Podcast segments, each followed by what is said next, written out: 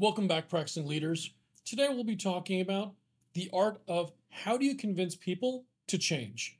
In this video, we're going to take some time to share powerful techniques to help you drive business success by influencing individuals to embrace change versus fight it. This is the Practicing Leader podcast. I'm your host, Parul Bhargava, and let's discuss. Change is inevitable. You know the old saying, the only constant is change. Whether you're adopting new technology, taking care of a new process, revamping a workflow, convincing people to change their day to day routines can be quite a challenge. But you know what? Fear not. We got you covered and we got some effective techniques that you can use to try to help make this happen. How do you convince people that they want to change? When it comes to convincing people to change, it all starts with clear communication.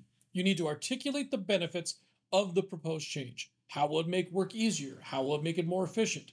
How does it improve overall performance? How does it decrease customer dissent? Or how does it increase employee satisfaction? Show them how this change that you're proposing aligns with their both their professional as well as their personal goals. Whenever anybody brings up change, it will often trigger either concerns or objections. And this is where it's important to address them head on. Don't try to sweep them under the rug, don't try to bypass them. Take the time to listen actively to each individual's perspectives as well as empathize with their worries. Provide a detailed accounting of what you're going to do, what information can you provide, and evidence of how this set of steps will alleviate their concerns. Help them see the value in the change and how it'll mitigate potential risks. Success stories are a powerful tool when it comes to convincing hesitant individuals. While it may not work perfectly if this is the first time you're doing it, if you've done it before, lean on those success stories. Share the examples of teams or individuals that have already embraced the proposed change and experienced positive results. These stories will serve as tangible evidence and inspire and motivate others to follow suit. You can do this by either doing a soft rollout, by rolling things out side by side if you're trying to try to roll out a, a brand new change, give people the opportunity to be able to observe success and be able to see how much it would be uh, helpful to them as well. As a practicing leader, it is crucial for you to be able to create a culture which values continuous learning, and it's pivotal to be able to drive any sort of change. Encourage your people to explore new ideas, technologies, and processes.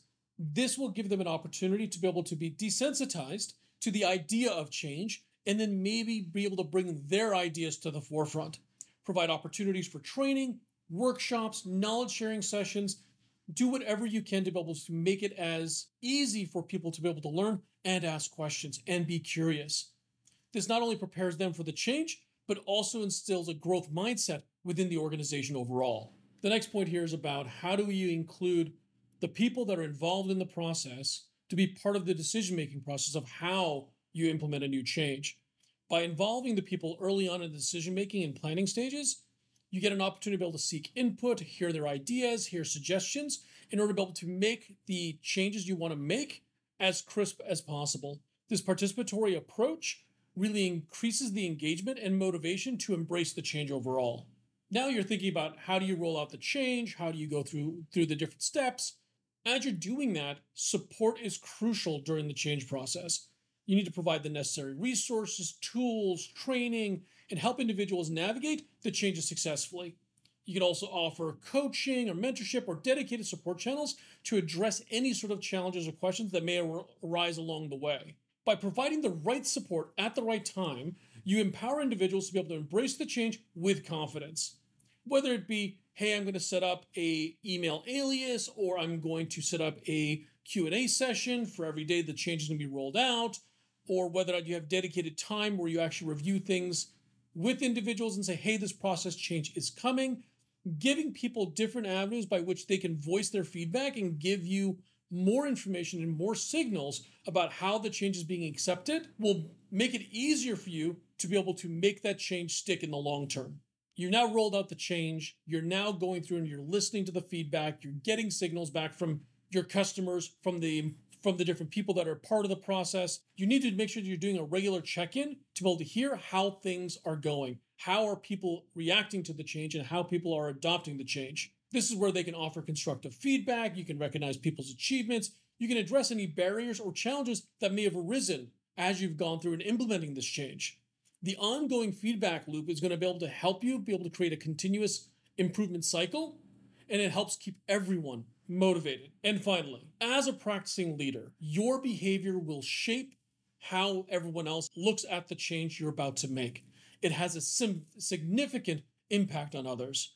So, what you need to do is lead by example, show enthusiasm, show support, and make sure that you yourself are embracing the change. When individuals witness you having a positive attitude towards this and dedication to it, it will inspire them to follow suit.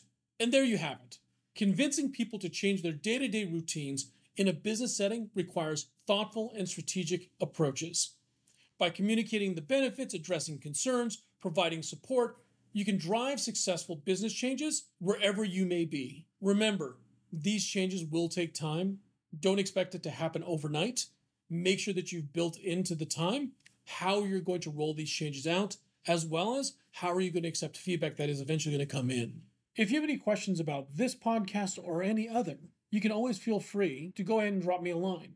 You can go ahead and give me a call at 206 651 4312 and leave a message. Or alternatively, you can send me an email at questions at thepracticingleader.com. I'll go ahead and weave it into whatever conversation we have in the next podcast and make sure that your question gets answered. This has been the Practicing Leader Podcast. My name is Parul Bhargava, and I'll talk to you next week.